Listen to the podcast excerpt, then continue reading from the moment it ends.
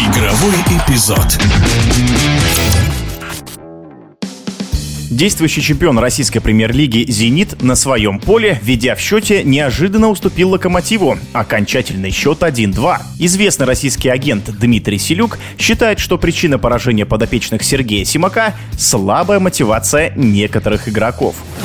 Безусловно, исход матча «Зенит-Локомотив» удивил многих, в том числе и меня. Безусловно, все думали, что «Зенит» у себя на поле выиграет. Но, как я говорил и до этого, чересчур большое количество бразильцев, они, как правило, по сути своей всегда мало мотивированные. Они такие карнавальщики. А в данном случае «Локомотив», благодаря, видимо, Галактионову, он настроил, был более мотивирован, тем более такие футболисты, как Дзюб, клуба, у которого эти матчи были принципиальны, тот же Текнезян, я смотрю. Поэтому Локомотив вышел биться. И за счет мотивации, за счет желания, за счет самоотдачи они обыграли карнавальщиков. То, что я говорил, когда большое количество бразильцев, мы видим это и на чемпионате мира. Брать пример с Шахтера – это хорошо. Но это было много лет назад. Уже тот же Шахтер столько бразильцев не имеет в своем составе. Поэтому «Зениту»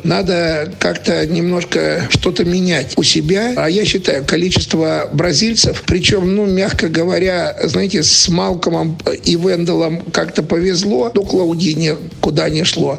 И они начали брать всех подряд. Поэтому я считаю, что карнавальщиков лучше отправить обратно праздновать карнавал куда-нибудь в Бразилию. Их не должно превышать двух, ну, максимум, может быть, трех человек.